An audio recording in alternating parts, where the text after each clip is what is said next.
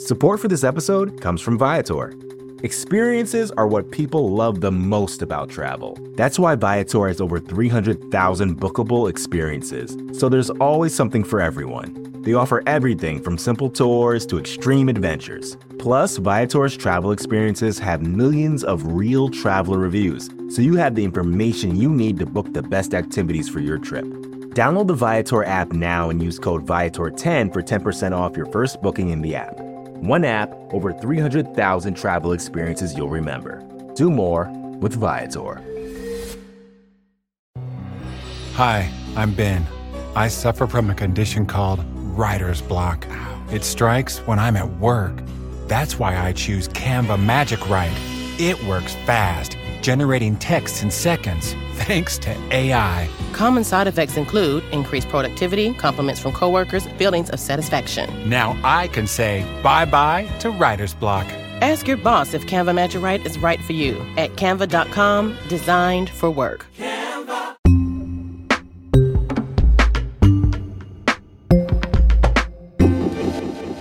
10 days ago, Georgia passed a nearly 100 page overhaul of its election laws that immediately caused an uproar. Democrats, Delta, Coca Cola, and now even Major League Baseball. But it turns out some of these corporations were involved in crafting the legislation. On the show today, we're going to try and figure out what's going on in Georgia and why it matters, even if you're not in Georgia.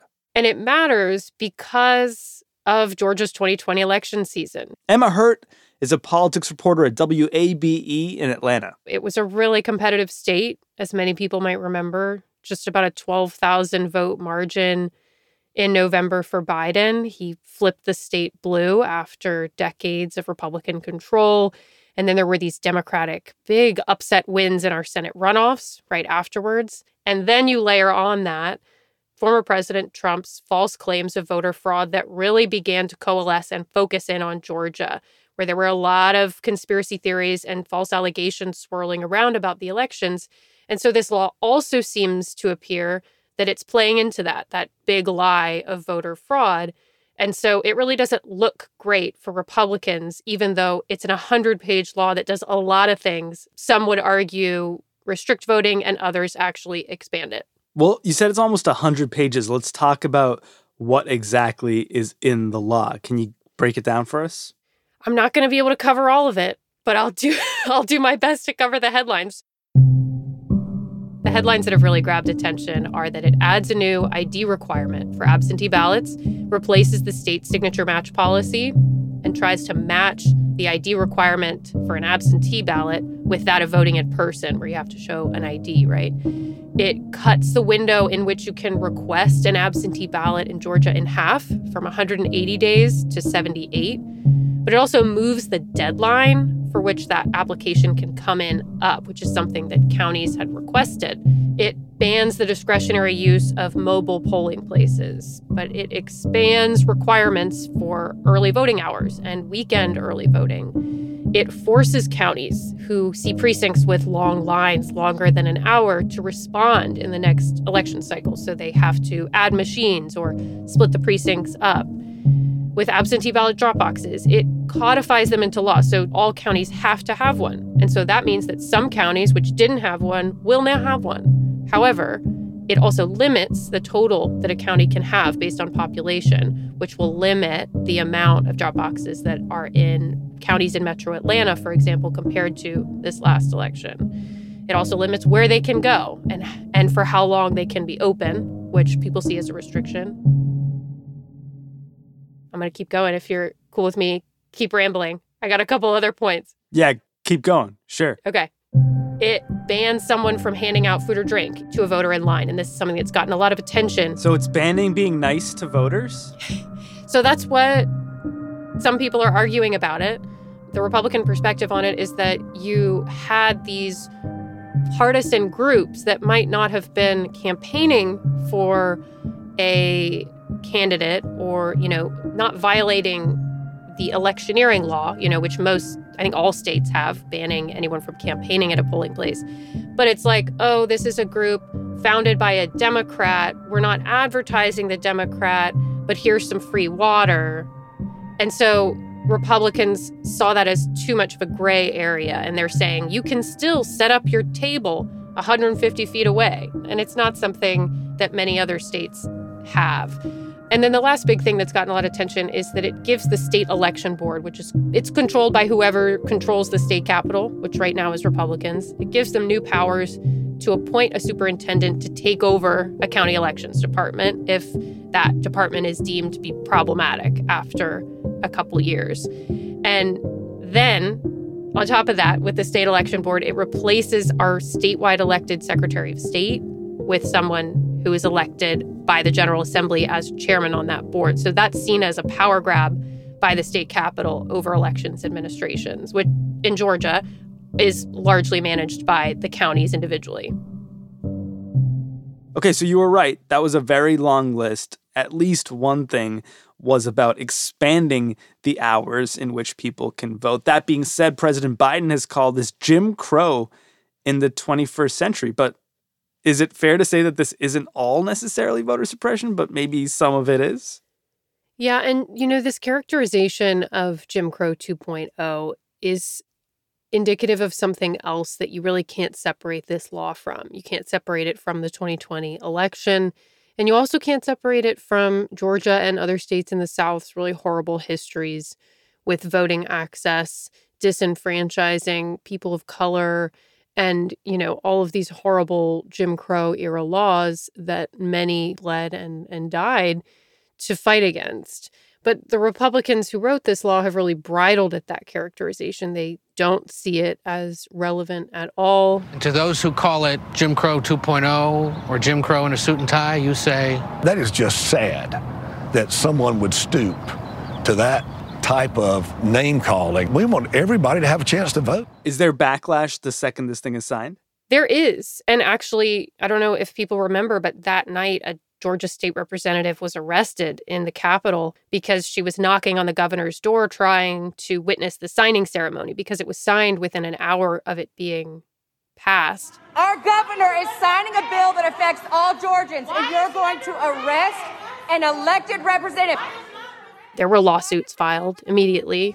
Tonight, a third federal lawsuit has been filed challenging Georgia's new voting law, which was signed by Republican Governor Brian Kemp last week.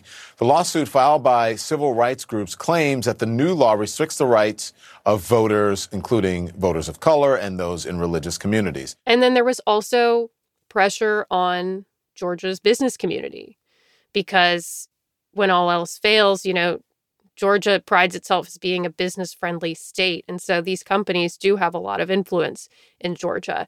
And so that's where the story has gone now. Yeah, tell me a bit more about the corporate backlash.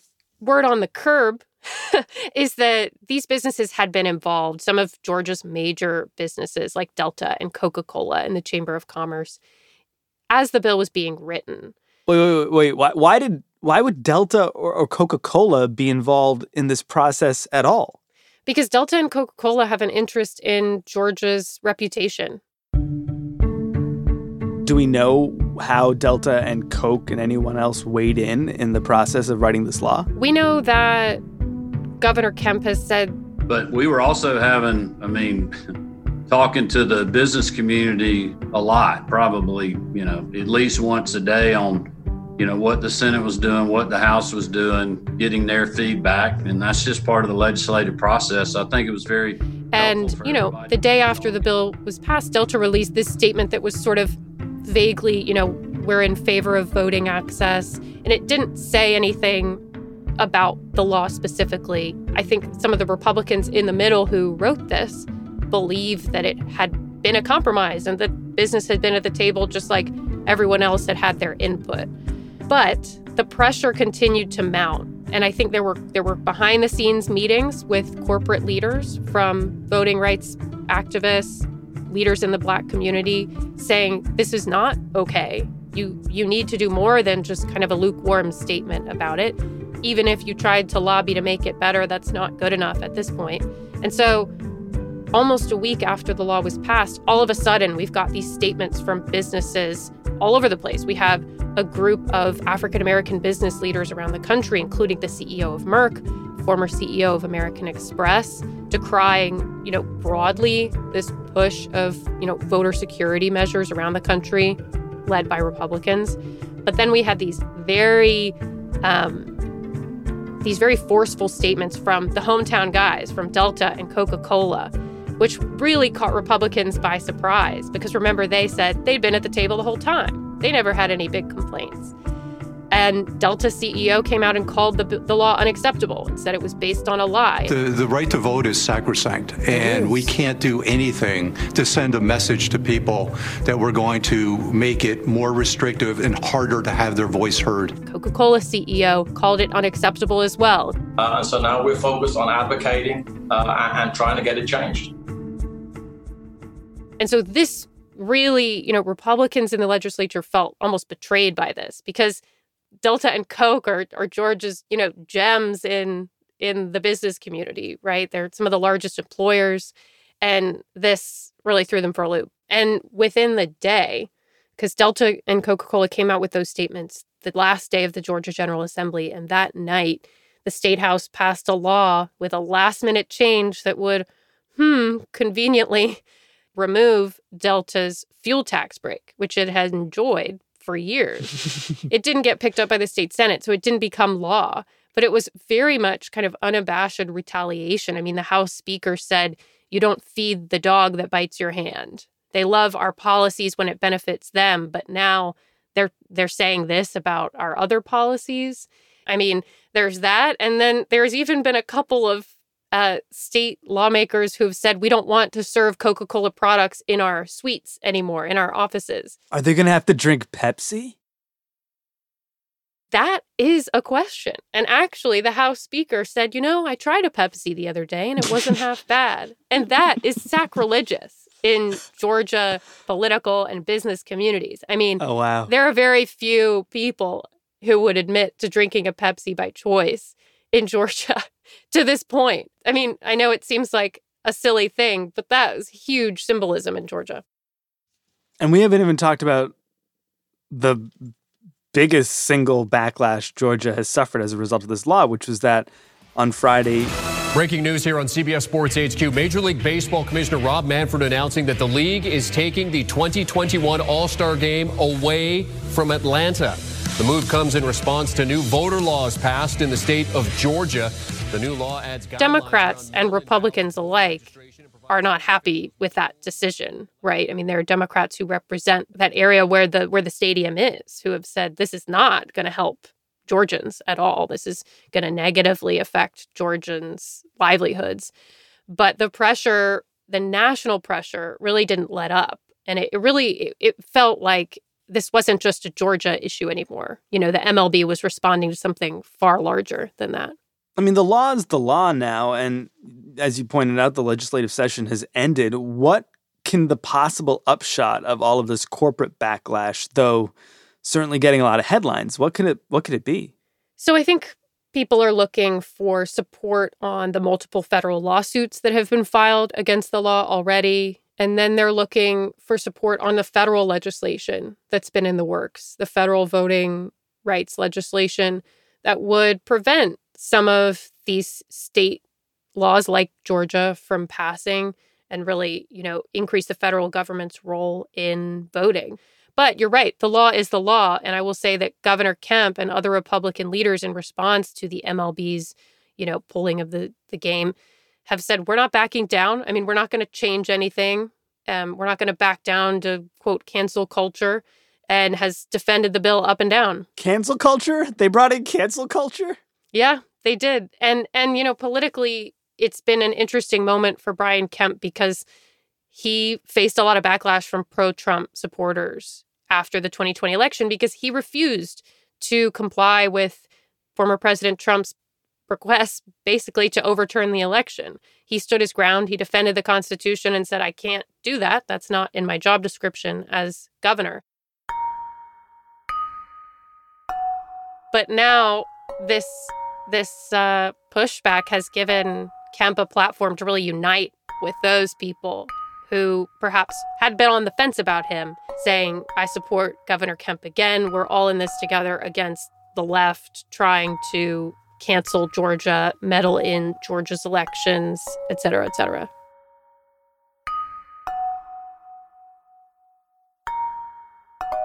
This Georgia election reform, voter suppression, whatever you want to call it, it isn't happening in a vacuum. It's happening in the wake of a very big lie. That's in a minute on Today Explained.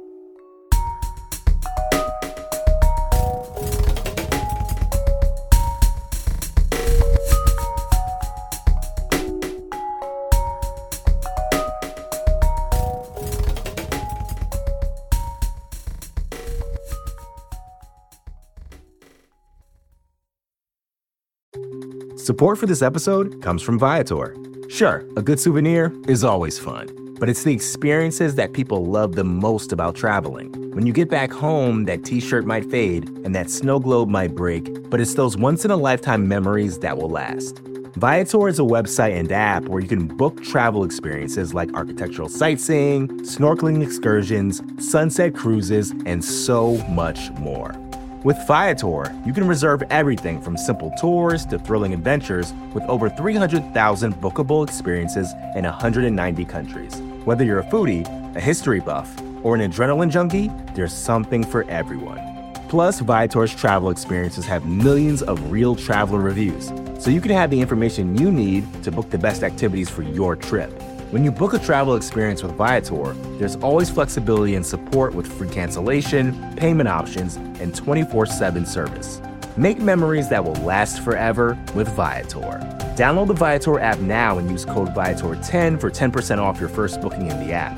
One app, over 300,000 travel experiences you'll remember. Do more with Viator. Hi, I'm Ben. I suffer from a condition called writer's block. It strikes when I'm at work. That's why I choose Canva Magic Write. It works fast, generating texts in seconds, thanks to AI. Common side effects include increased productivity, compliments from coworkers, feelings of satisfaction. Now I can say bye bye to writer's block. Ask your boss if Canva Magic Write is right for you at canva.com, designed for work. Georgia's getting a lot of attention right now, but this isn't just a Georgia thing. This is an all over the country thing. Ian Millhiser has been writing about it for Vox.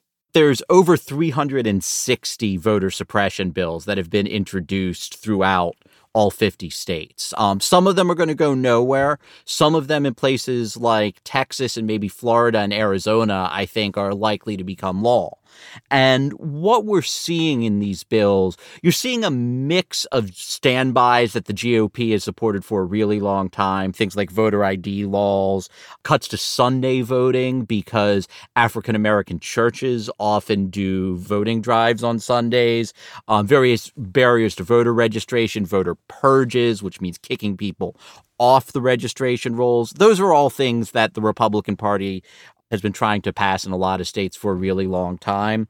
But we're also seeing three entirely new things. Which are the three new things? One is this provision in the Georgia bill, which prevents people from giving food and water to people waiting in line for voting. Florida already has copycat legislation that would do the same thing there. So we could see this proliferate. The second, and this is, I think, the single most disturbing part of the Georgia law, is that it allows the state election board, which is controlled by Republicans, to take over local election boards. And local election boards have the power to adjudicate challenges to individual voters. So they could essentially say that certain people aren't allowed to vote. Um, they have the power to certify elections. So you could potentially have a situation where Georgia, if the Democrat wins, refuses to certify the election. And I don't know what happens then. And then the third new thing that we're seeing, not just in Georgia, we're seeing this in a lot of states, is all kinds of bills to make it harder to vote by mail. And we already talked a bit about those first two with Emma, but voting by mail, didn't we all discover together last year that restricting voting by mail isn't just going to hurt Democrats? So historically, voting by mail hasn't favored either party. In 2020, what changed is that Donald Trump ran around talking about, and he was lying. I mean, none of this is true, but talking about how there is widespread fraud in voting by mail. That led to Democrats, Biden voters being much more likely to vote by mail than Republican voters, than Trump voters were. And so I think a lot of Republican state legislatures are sort of fighting the last war here. They saw in the last election that Democrats were more likely to cast a mailed in ballot. So they figure, aha, if we make it so harder for people to cast mail in ballots, that could prevent Democrats from voting. Does that actually work? Make it harder to vote win the election? Yeah, I mean, there's a lot of empirical evidence showing that they're fighting the wrong war here. There was a study, for example, out of Texas. Texas has a very unusual law where if you're 65 and older, you're allowed to vote absentee. If you're younger than 65, then you know most people under 65 are not allowed to vote absentee. And there was very little difference in the partisan makeup of 65 year olds and the partisan makeup of 64 year olds in the 2020 election. So, you know, what it looks like happened there is that Democrats over 65 were more likely to vote by mail, but 64 year old Democrats still turned out. They just turned out in, in, in a different way. So it's not clear that it's going to work. That said, one pattern we see, you know, when I speak to a lot of scholars who study election law, what they've told me is that things like voter ID, you know, things like making it harder to register, harder to vote, they don't always work. And the reason they don't always work is because people sound the alarm. You know, the, the, Democratic Party sounds the alarm, voting rights advocates sound the alarm. And because people hear the alarm that this state is making it harder for people to vote, people get angry and they wind up turning out anyway. And the two effects can wind up canceling each other out.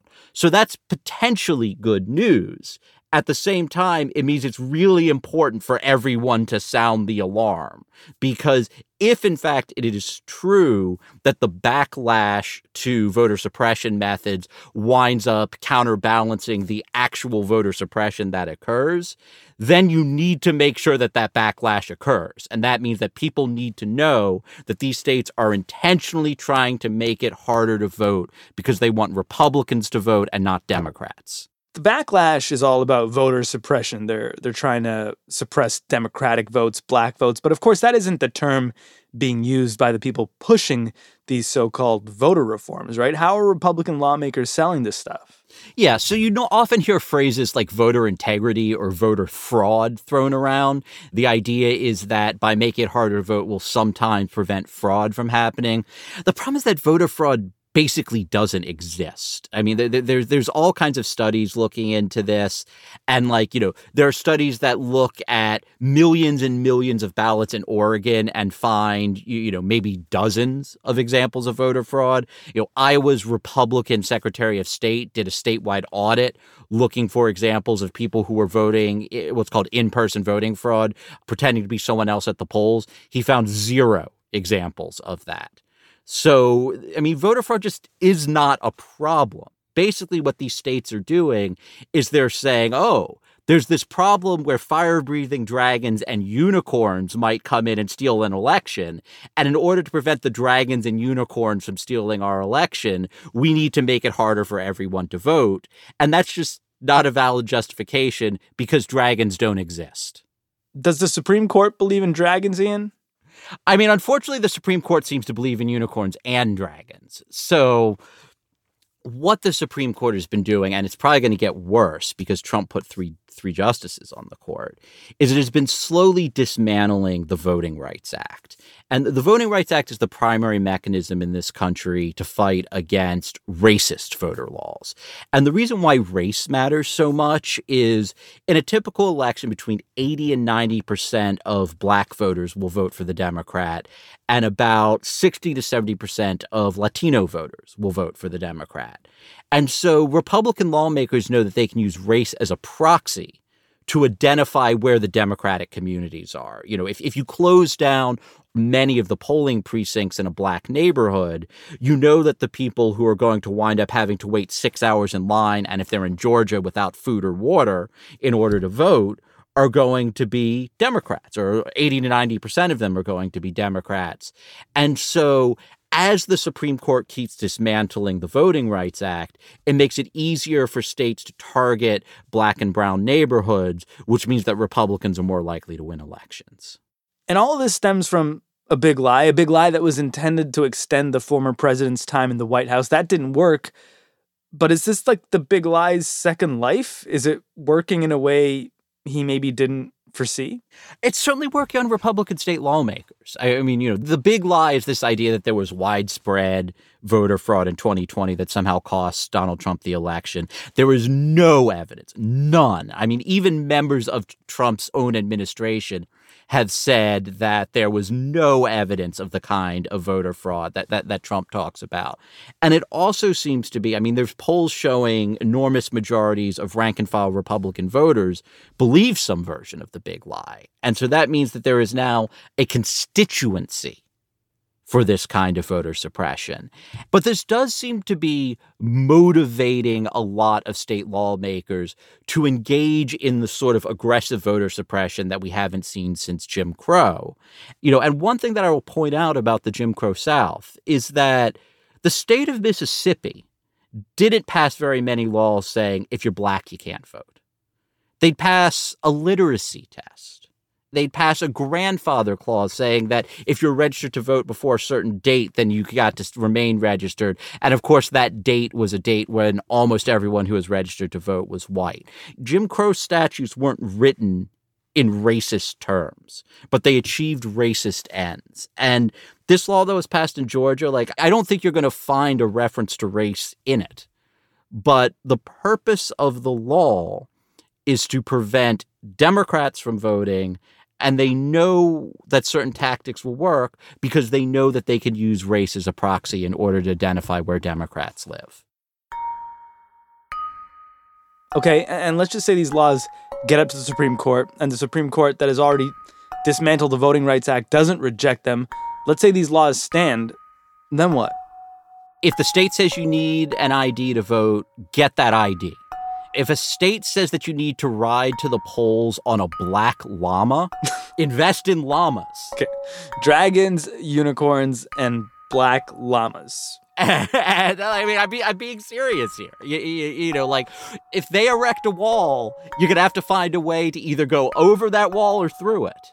And it's going to put a huge burden on voters. It's going to put a huge burden on voting rights advocates. It's going to put a huge burden on the Democratic Party. But the way to defeat this is that every voter is going to have to work a little bit harder.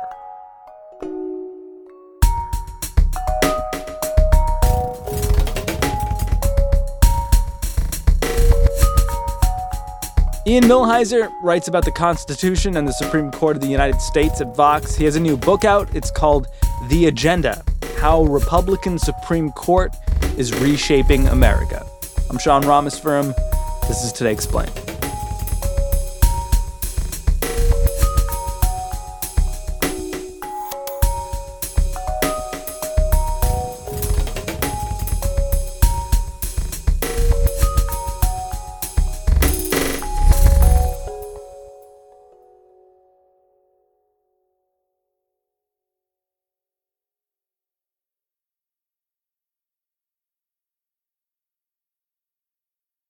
Canva presents unexplained appearances. It was an ordinary workday until. That presentation appeared out of thin air. Also, it's eerily on brand.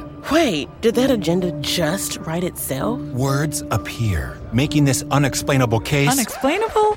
It's Canva's AI tools. I can generate slides and words in seconds. Really? the real mystery is why I'm only learning this now. Canva.com, designed for work. Support for Today Explained comes from Mint Mobile. Right now, Mint Mobile is offering plans that include unlimited talk, text, and high speed data delivered on the country's biggest 5G network, all for $15 a month. You can get your new wireless plan for just $15 a month and get the plan shipped to your door for free by going to mintmobile.com slash explained. That's mintmobile.com slash explained. You can cut your wireless bill to $15 a month at mintmobile.com slash explained. Additional taxes, fees, and restrictions do apply. See Mint Mobile for details.